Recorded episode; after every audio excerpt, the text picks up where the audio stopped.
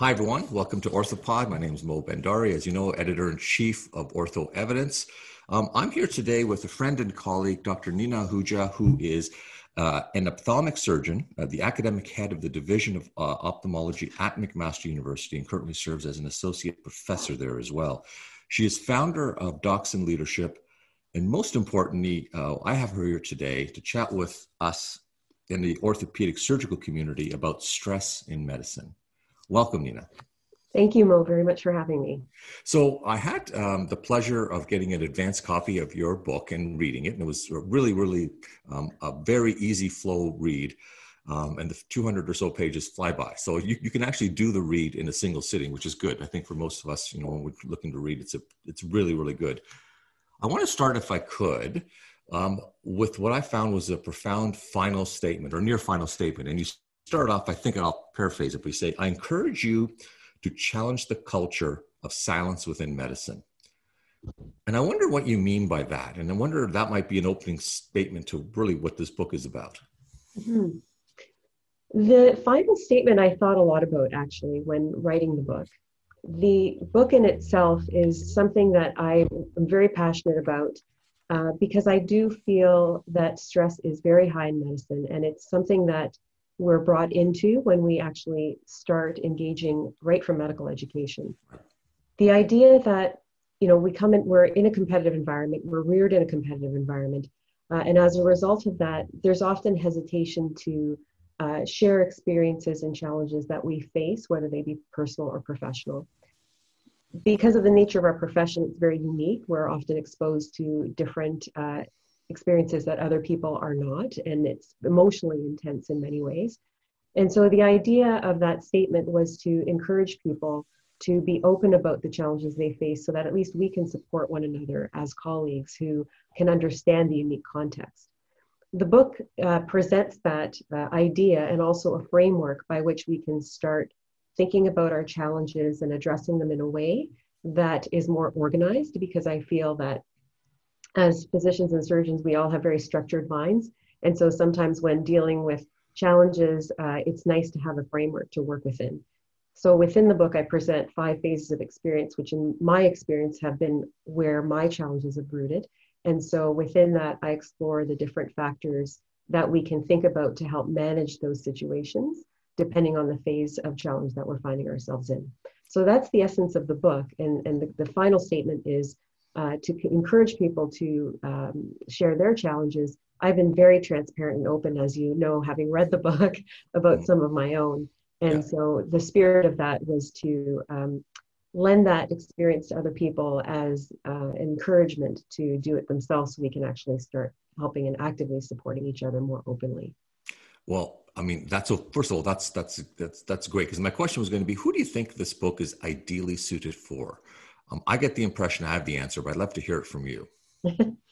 My impression is that it's open to any health professional, anyone who's in medicine can relate to the context. Uh, it's written from a physician perspective, speaking to fellow physicians. But I feel that the true audience is the uh, learners, the medical students, residents, people in the first five years of career, simply because even if we look at the Canadian Medical Association uh, Physician Health Survey that was conducted in 2017, uh, the higher incidences of um, concerns with wellness did come in those categories. And so it is across the board, of course, for people who've been in practice as well. But my thought uh, was actually that if we can present these tools to people earlier on in their careers, that it's something they can carry with them throughout. Um, in addition to you know more seasoned people as well, hopefully getting something out of it. So I also noted that in your introduction, you uh, you really referenced COVID nineteen, which made me think this book is been very recently constructed, or at least you've been thinking about it. I'm sure for many many years, and we'll get to the storyline. But certainly, you have been. It's fairly, I mean, fairly current, in, in, in at least in what your current thoughts are. And if I could, um, you talk. I'll, I'll, I'll, I'll, throw the quote um, right from the book, and then I'll share with you something that resonated with me almost perfectly for the last several months, which is um, I think you put when COVID 19 hit or something to that effect, um, the usual, your usual routine as well as, as, as well as many of ours was forced to stop. And you wrote, I had time to thoughtfully consider my journey, where I was, how I got there, and how I wish to proceed. Now, that is pretty well almost uh, parallel to a quote I've been using by another group of individuals, which says the same thing. And I probably used that quote in the last 40 lectures I've given, no, no joke, uh, as my opening slide. And I'll read that to you because it resonates with me as well. And I'm wondering if you could speak a little bit to, you know, the process of writing the book and, and why now was the right time to put it out. But when it comes to accelerating performance, there's a paradox. If you want to have greater impact faster, sometimes we have to slow down enough to reflect on what we've done and where we're going. I look at COVID 19 as being that global pause button for all of us. And um, when you look at surgeons, at least in our communities, uh, there was a 70% decline in your usual day to day activities if it was work related. So, how did we fill that time? There were a lot, there was a ton of individuals who were really uncomfortable, and I would use the word stress uh, being part of that. And there's another group of people that were reflective and able to also accomplish things. And then there was this, but there wasn't one one pervasive viewpoint happening. And I'm wondering for you how this last several months, this slowdown, has allowed you to think about the concepts in the book, or were these concepts already completely solidified and you were just basically now putting them on print? The COVID closure for me was definitely a time of, of reflection, as I mentioned in the book.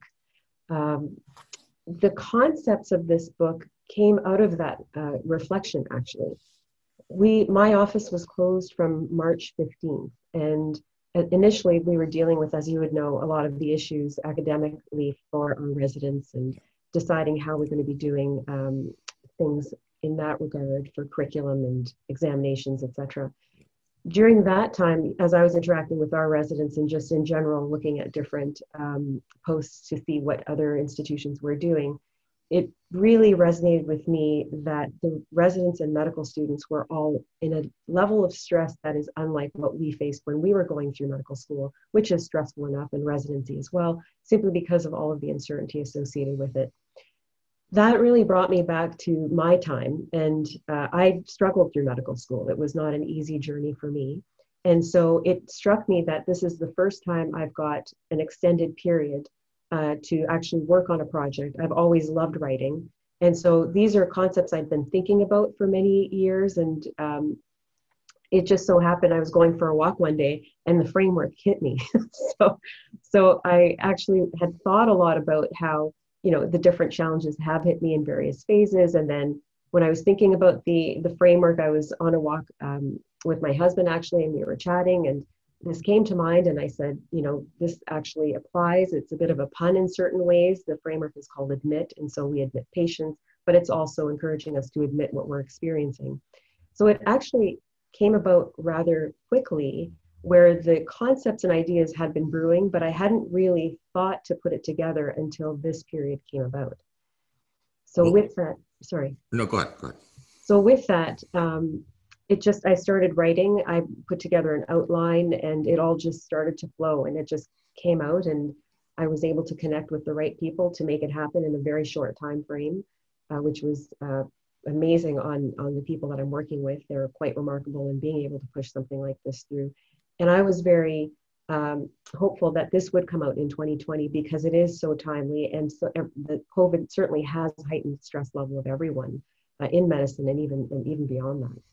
Yeah, you know, funny. Uh, there's a bunch of things that I will reflect back on the things I talk about, but I, I've used another quote a lot, which is called "Saying isn't doing, doing is doing." I need, I see the D part of your admit as being doing, and there's a lot of people might have ideas, um, but very few actually take them to that next level. So, um, you know, from from the perspective of action, I think you you know in many ways manifest what many of us wish we can do. You know, is take the opportunity um, and be aggressive with that, is you know, or efficient with that time that we have. Let me, if I could, um, just ask you broadly, because the book is about stress. How how does stress, in your in your mind, um, manifest itself like so when you're uh, whether you're a trainee or whether you're uh, later in practice what what is stress and, and or, or what are the features that would alert someone that things aren't right I think there are a few things. Number one is a general feeling of being overwhelmed, where you lose clarity in what you're trying to actively work on where the small things tend to become bigger issues where in another time period it would have just and like rolled off your back type of idea. There's there's that component uh, there are three different components really. There's the psychological component there's the physical component and then there's the cognitive component so depending on how you manifest i think that varies in everybody and you need to learn to identify what that is for you. So as i mentioned um, from a cognitive standpoint there's can be the feeling of overwhelm where you can't make decisions you can't um, pr- proceed with things or process the information as you normally would. From a psychological standpoint, there can be the emotional manifestations of feeling depressed or irritated, for example, or uh, just generally a physical uh, unwellness, which is the physical aspect where you can get ache, headaches, um, nausea, just a feeling of fatigue that can be overwhelming. Those are factors I think that are, are things we can identify on our own self reflection, which is something that I emphasize in the book as well, so that you can recognize these things as flags and then know that this is a moment to take a pause and really try to see how best to manage the circumstance. I also noted that you uh, put some emphasis, to some degree, anyways, on being able to recognize your own personality traits, and I think it was something along the lines of, you know, you know, using, um, you know, that that spectrum between being um, extrovert to an introvert, and saying, you know, if you're aware of it, um, you know you have even more power to be able to reflect on what it means and, and what and how one might react. Can you speak a little bit about um, the issue of you know how how your personality may influence how you react to some of these stressors. So i speak uh, about that personality uh, aspect from the perspective of how do we seek support. So for introverts I, i'm more introverted by nature. We tend to go inward and not really discuss our feelings openly or our challenges very openly. That's just the tendency we have because the the uh, go-to is to go inward and think about the different issues that are arising, the different perspectives that are arising, and then try to come up with a solution from there. And that's in contrast to the extrovert, where they're very chatty more often, willing to reach out to other people, and as a result of that, they're more likely to seek support the idea of being aware of where you fall in that spectrum is that for myself, for example, if I tend to go inward, I can't, number one, get perspectives from other people who may have something valuable to contribute. Uh, the other is I can't seek emotional support just by unloading the burden, where they say, you know, a problem shared is a problem lessened. Uh, and also the idea that um, when you're able to engage and express with other people, you there's a connectedness that can come about that can counter a feeling of isolation that you may otherwise feel just by the nature of the fact that you're introverted. From the extroversion standpoint, there is the benefit that you're likely to reach out, as I mentioned before. Um, you are going to be more likely to get those external perspectives, assuming you have the ability to listen as well. A lot of extroverts like to talk and you know forget to listen sometimes. Um, but the idea with that is that where the introvert often sits quietly and reflects, the extrovert may not have that. And so, in order to develop that inner awareness of where those um, roots of reaction are, what your stress manifests like, you do need to have that period of quiet reflection. And so, if you're more extroverted in nature, it's you know valuable to reflect. Do I take that time to actually think about the issues uh, from different perspectives within my own mind, in addition to seeking the external support? Yeah, and I noticed a lot about mindfulness, uh, reflection, meditation, at least maybe not worded always in those ways, but really taking a moment, a pause, getting out, going for a walk, you know, if you're a cyclist, cycle, whatever it takes to get in your mind, but taking time to just let, you know, things settle. Um, I found that personally quite helpful, you know, um, whether it's a ride or a walk. Um, I find those really helpful. And it's interesting that when you said you have ideas come, often I've always I've always said it this way, Nina. I've always thought that you know we all have lots of great ideas, but they're also drowned out by the sound of noise in our head through our daily lives. And if you can mm-hmm. quiet the sound, some of the great ideas can actually be heard. Um, and so when you're when you're walking or you're riding or you're just reflecting, staring out into a, a beautiful, you know, whether it's a sunset or a lake, I found I have way more um, reflections that are helpful to me for actionable things in my life rather than sort of the day to day grind. I wonder if you could speak a little bit more to the statement you make is, you know, what would it be like if we just lived in the present moment? So, not worried about the past, not worried about the future, but and how does one actually achieve that? That I think is challenging for us, um, for people in general, and I think for us as, as physicians, simply because we've got so many responsibilities. We're always being pulled in different directions, uh, whether it be work related, family related, or otherwise. And so to be able to stop and be still is challenging simply because there is so much that needs to be addressed in a day. My feeling for myself is that uh, it's important to do that. And I find the most effective time for me to do that is actually at the end of the day, um, where whether I'm taking a few moments in a quiet room at home or just, you know, laying in bed and just listening to the silence around me. That's how I'm able to get centered into that moment. So we do have all of the ambient sounds around us, and we've got the sounds going on in our minds as well. But I once read a book where they suggested if you just try to listen to the silence, actively listen to the silence behind, uh, below all of those sounds or beneath all of those sounds, it can actually serve to center you. That uh, process, coupled with deep breathing, and I do mention that in the book, that allows me to clear my mind. And then the act of allowing that clearance to happen creates space and room for other feelings to come up. So I find the thoughts don't stop, but it creates room for those inner messages that I need to pay attention to. It's difficult to do, and it, it took me a while to develop the skill to be able to do that, to be quite honest with you. Oh, yeah. Um, many months, perhaps years even.